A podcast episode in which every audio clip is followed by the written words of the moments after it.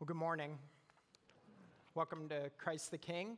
Uh, for those of you who don't know me, my name is Penny, and I'm the pastor here, and it is great to see you. Uh, if you are a guest or a visitor, uh, welcome. We're glad that you're with us this morning, that you would uh, be with us as we worship our King, um, because that is why we gather.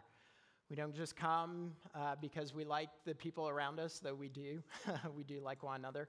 Uh, we don't come just because uh, we get to sing familiar songs, though we get to do that as well. We come because the one to whom uh, we have staked our lives, the one who has been born and risen, lived and died and risen again, he is the one uh, who is deserving of all of our worship.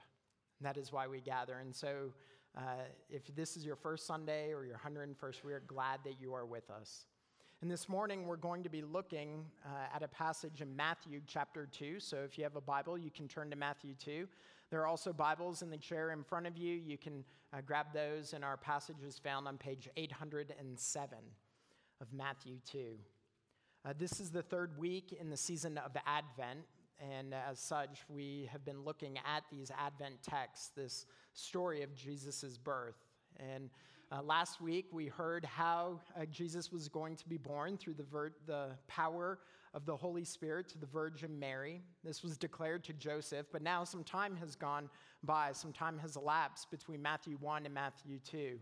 Uh, Jesus is a little bit older. He's no longer an infant, so our nativity scenes maybe are are a little bit embellished with the wise men standing over the cradle of baby Jesus. Jesus is a little bit older. He's probably around 12 months. Many have surmised, probably about 12 months old. He's not quite old enough that he's running around, probably, but, but he's growing. He's a little bit older. And as he grows, as he ages, this, uh, this Jesus, he elicits a response. There are different ways that we could respond to him, to his birth, to his coming. Right? I mean, there, there are many things that we can think about his coming. And in our passage, we see three groups of people. Three groups of people. We see Herod, and we see chief priests and scribes, and we see wise men. And each one of these three groups of people are going to respond very differently to the birth of Jesus, to the coming of this king. And it invites us to consider how is it that we're going to respond? How is it that we respond to the coming of this king? Let's go ahead and read Matthew chapter 2, beginning in verse 1. Now, after Jesus was born in Bethlehem of Judea, in the days of Herod the king, behold, wise men from the east came to Jerusalem, saying, Where is he who has been born king of the Jews? For we saw his star when it rose and have come to worship him. When Herod the king heard this, he was troubled, and all Jerusalem with him. And assembling all the chief priests and scribes of the people, he inquired of them where the Christ was to be born. They told him, In Bethlehem of Judea. For so it is written by the prophet, And you, O Bethlehem, in the land of Judah, are by no means least among the rulers of Judah. For from you shall come a ruler who will shepherd my people Israel. Then Herod summoned the wise men secretly and ascertained from them what time the star had appeared. And he sent them to Bethlehem, saying, Go and search diligently for the child, and when you have found him, bring, him, bring me word, that I too may come and worship him. After listening to the king, they went on their way, and behold, the star that had been seen when it rose went before them until it came to rest over the place where the child was. When they saw the star, they rejoiced exceedingly with great joy. And going into the house, they saw the child with Mary, his mother, and they fell down and worshiped him. Then, opening their treasures, they offered him gifts gold and frankincense and myrrh. And being warned in a dream not to return to Herod, they departed to their own country by another way. Friends, this is the word of the Lord. Thanks be to God. Let me pray for us. Our Father, we do thank you for this word. And we acknowledge that as we come to it, these familiar words, that we need you to open our eyes again. That you, we need you to soften our hearts, that we need you to allow my words to be your words and our meditations to please you. And so we ask for your help.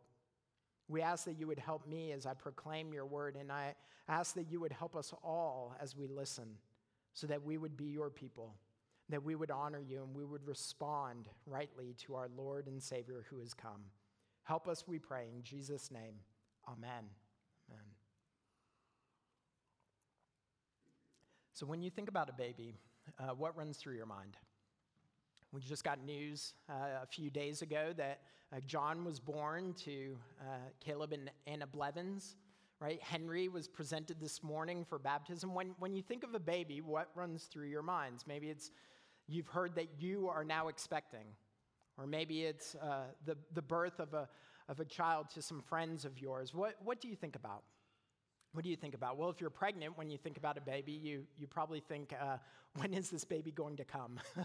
Because I'm tired and I'm sore and I'm ready for, uh, for this baby to come so that I can meet this little man or woman, right? Maybe that's what you think of if you're pregnant. If, if you're the, the parents of a newborn, maybe you're thinking, when is this child going to finally sleep through the night and I can get some peace and quiet and I can get some rest, right? And then you hear 18, 20 years, that's when you'll get some rest. Maybe that's what you think about, right, when you think about a baby.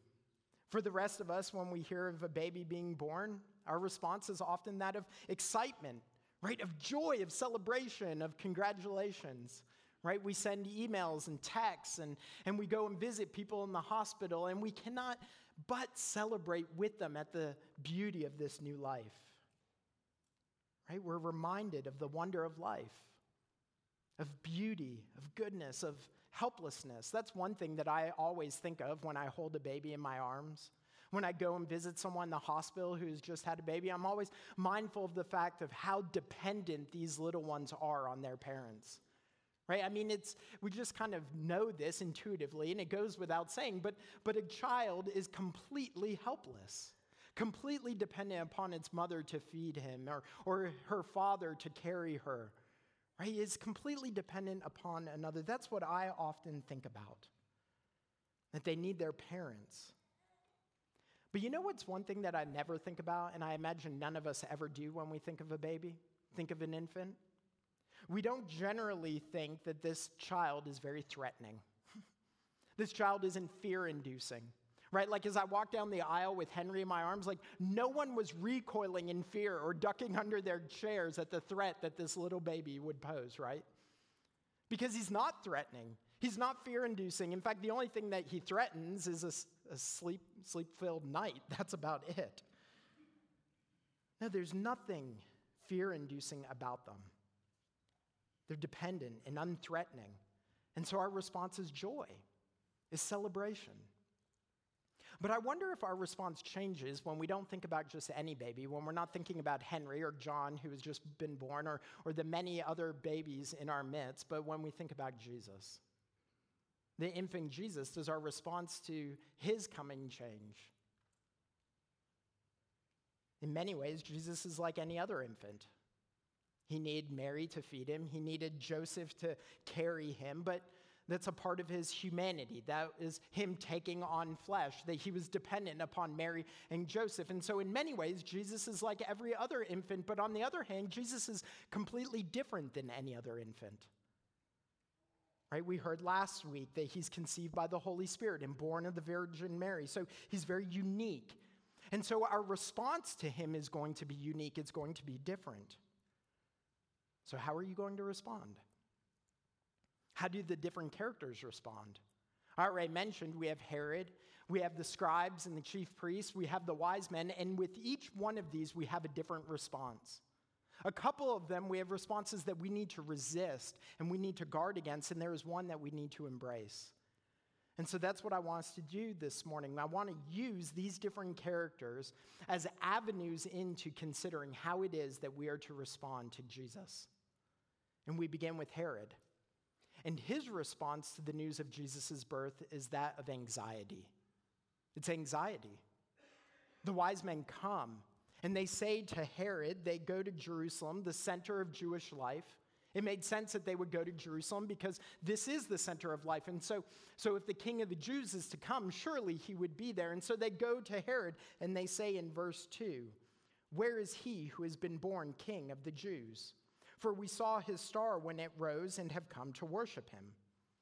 Now, notice what they said, or notice what they didn't say. They didn't say, Where is this one who will be king? They didn't say, who, Where is this one who will one day ascend to the throne in the future tense? No, their question is the present tense. Where is he who is king? Who is king now? And the implication of what they're saying isn't lost on Herod. We see in verse 3 that his response initially is he was troubled. He's troubled. His response is that of worry and anxiety. And he's anxious because he realizes that the birth of this king means that his authority is about to be challenged. You see, Herod was a king himself. But his kingship was a kingship of the Jews because of the Romans. You see, it was the Romans who placed him in power and gave him authority. That's what we know about Herod. We also know that he did some good things for the people. He built a temple, he rebuilt the temple, he built, he built uh, uh, theaters and a palace in Jericho and a fortress. But we also know that Herod was ruthless. That he was ruthless, that he killed those he suspected of challenging his authority, even his own family members. And next week, in the passage that we have before us, we're going to see how far he would go, the lengths to which he would go to maintain his authority. He would kill the baby boys of the region of Bethlehem. He was ruthless and vindictive, he was a murderer. And he understood that Jesus' birth was a direct challenge to his own authority. And so instead of finding comfort in the coming of this king, in the birth of this king, Herod is anxious. He's worried. He's afraid. But that's not the only response. The chief priests and the scribes, they respond as well. Herod, out of his concern and anxiety, he calls them to himself and he inquires of them, Where is this king to be born? And they reply in verse 5 In Bethlehem of Judea. For so it is written by the prophet, And you, O Bethlehem, in the land of Judah, are by no means least among the rulers of Judah. For from you shall come a ruler who will shepherd my people Israel. So the scribes and the chief priests, they get it right. They know where this king is supposed to be born. He's to be born in Bethlehem. That was actually the reading that the Clintons did this morning when they were lighting the candle, right? It's straight out of Micah chapter 5. And so they paraphrase the words of the prophet. And they say, in Bethlehem, that's where he's supposed to be born. So let's think about this for a second. So, the, this one to whom the promises had been made about, this one to whom prophecies were made about, this one that, that Israel had been placing all of their hope, they had been waiting for, they had been longing for. Thousands of years they had been waiting and hoping that the Messiah would come. He has arrived, and they know where he's supposed to be. So, what do you think they should do? How do you think they should respond at that? I mean, the one to whom they have placed all of their hopes and all of their expectations, they hear that maybe he has come. What do you think they should do? What, what would you do? What do you do when you hear about things that are good and beautiful?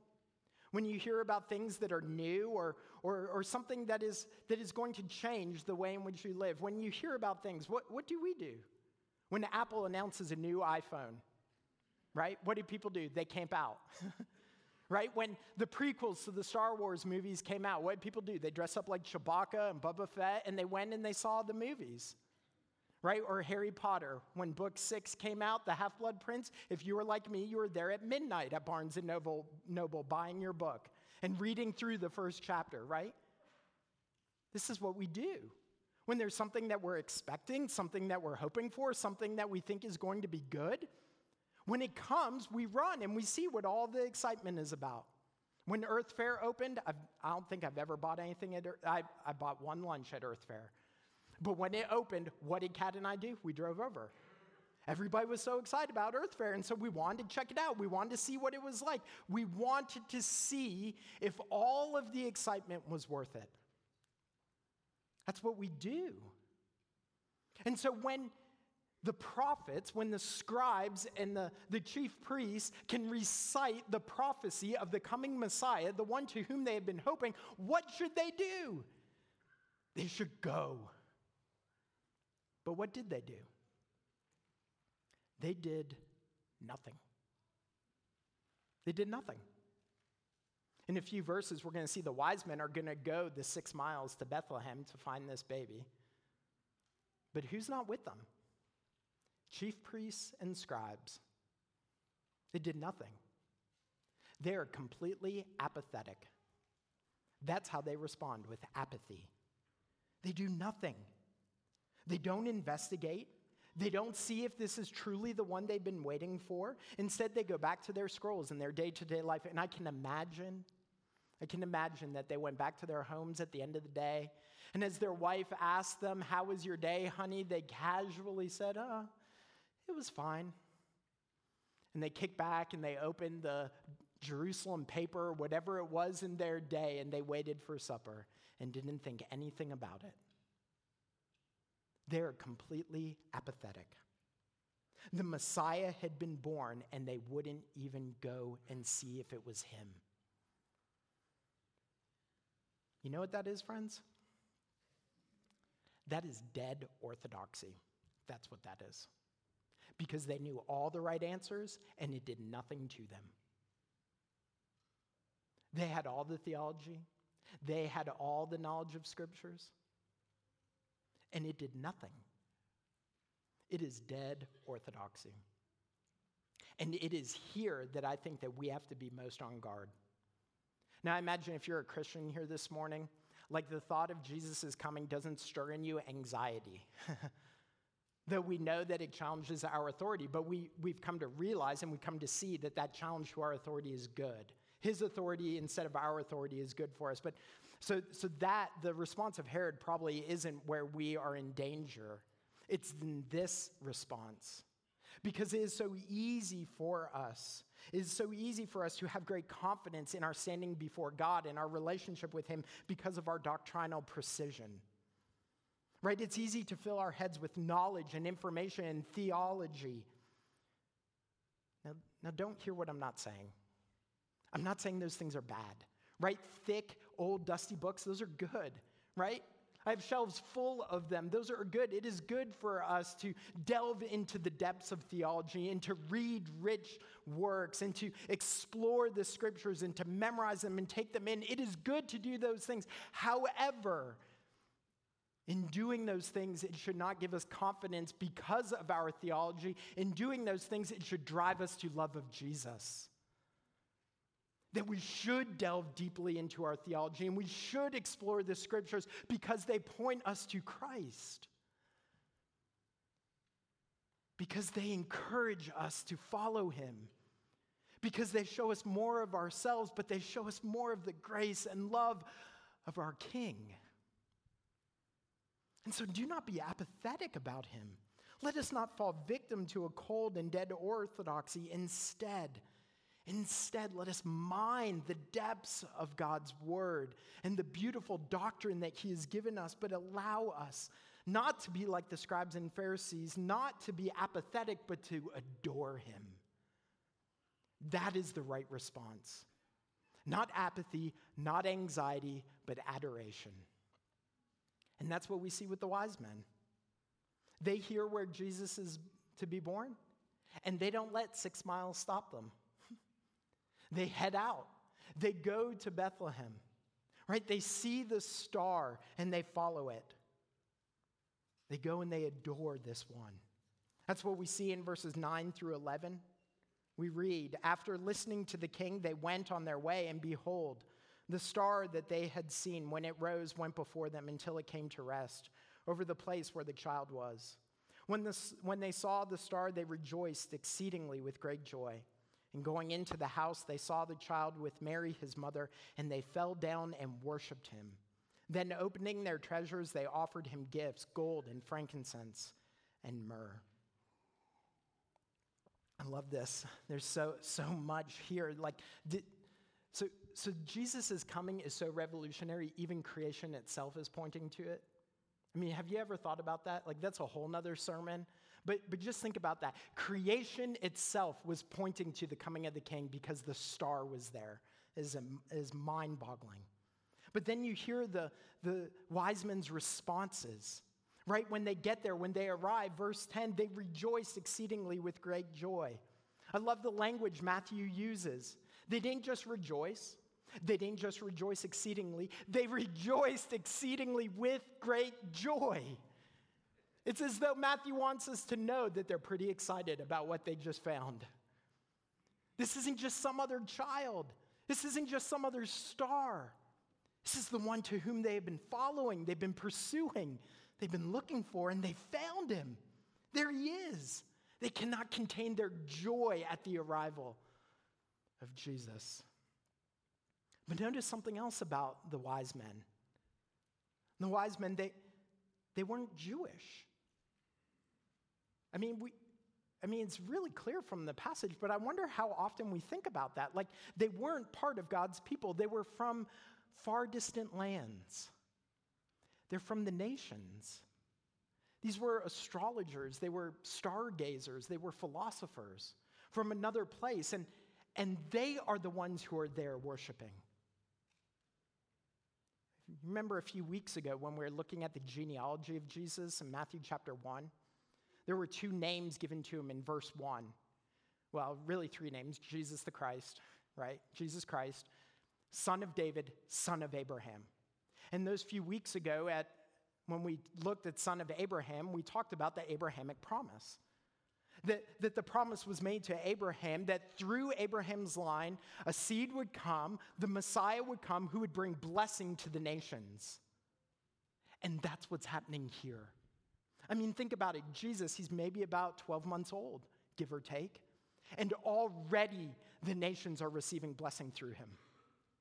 Now, through his life and death and resurrection, we will see this coming in greater fruition and in greater fullness, but it's beginning even here as an infant, that the nations are experiencing God's grace and his blessing through this baby.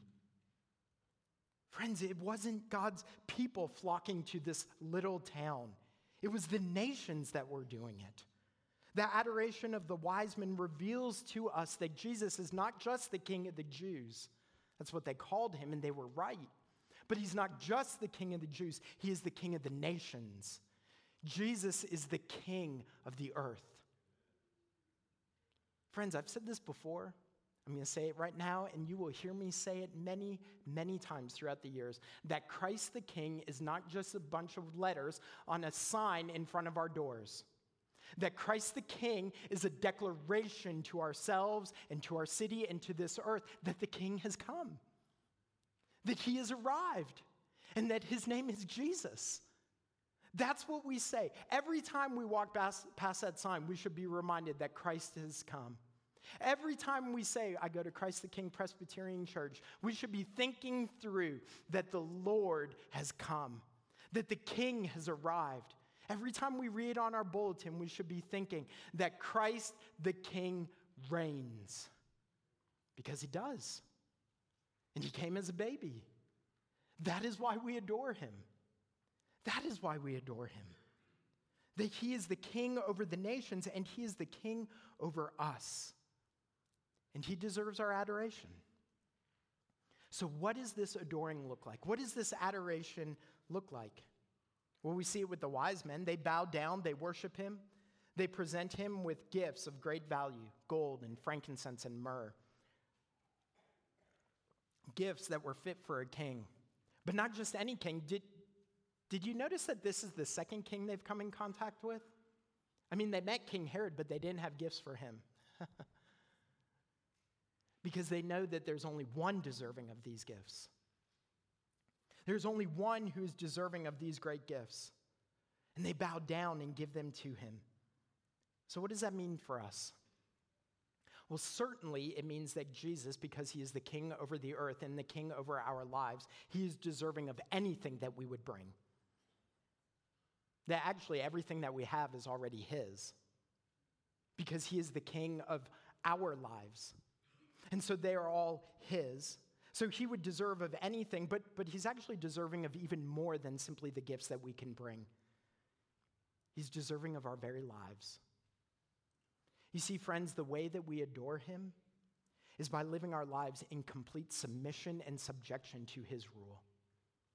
Or as the Apostle Paul put it in Romans chapter 12, I appeal to you, brothers, by the mercies of God, to present your bodies as a living sacrifice, holy and acceptable to God, that we are to present ourselves to Him, all of our hearts, and to all of our minds, and to all of our souls, and all of our spirits, and all that we do with our hands and our feet, and everything that we have, it is His.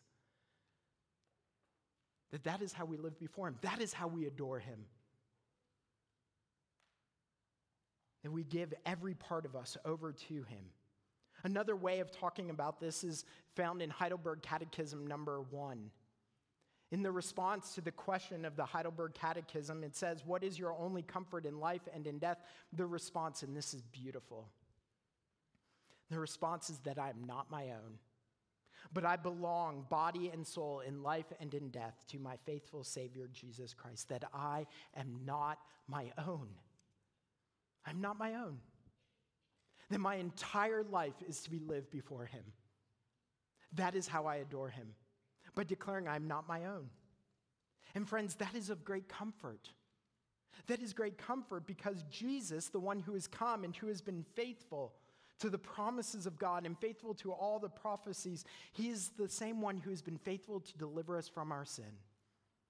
I had no idea that Bob was going to read from John Donne this morning, but it was so fitting. It's so good and so right, right? Go, go by John Donne. Read him, it's wonderful, he's beautiful. But right, that Jesus' birth leads to his death and resurrection. That Jesus came not just to be king, but king to save. And that, that is why when we say it is not, my life is not my own, that I belong body and soul in life and in death to my faithful Savior, Jesus Christ, that is why that is of great comfort. That is why we adore him. So, friends, if you are coming to this king, this one born of Mary, this one worshiped by wise men, if you are coming, trusting, and adoring him, it means you are not your own. That you adore him by living for him.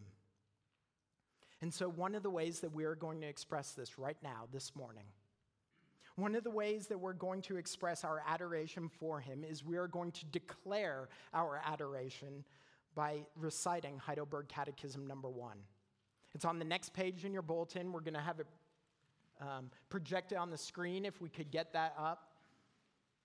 And we are going to declare that we are not our own and that this is a great comfort to us.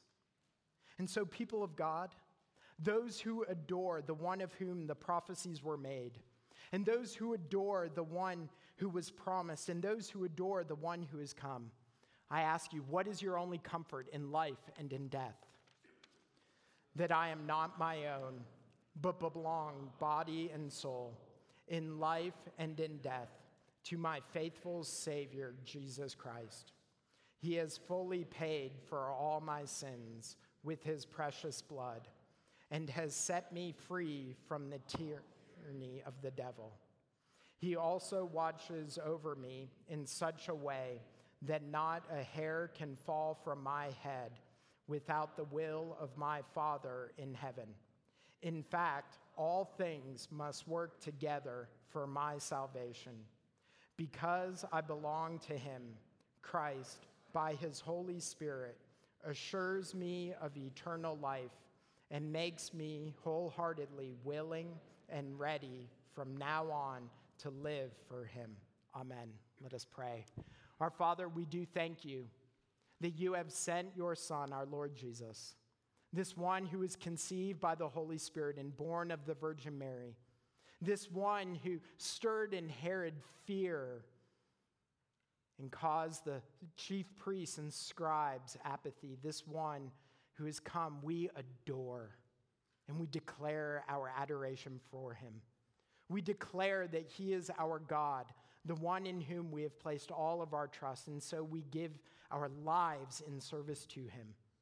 That we present our lives as the Apostle Paul encouraged us to. We present our lives as living sacrifices to this King who has come, Christ our King, in whose name we pray. And God's people said, Amen. I'll invite the ushers to come forward and we'll take this morning's tithes and offerings.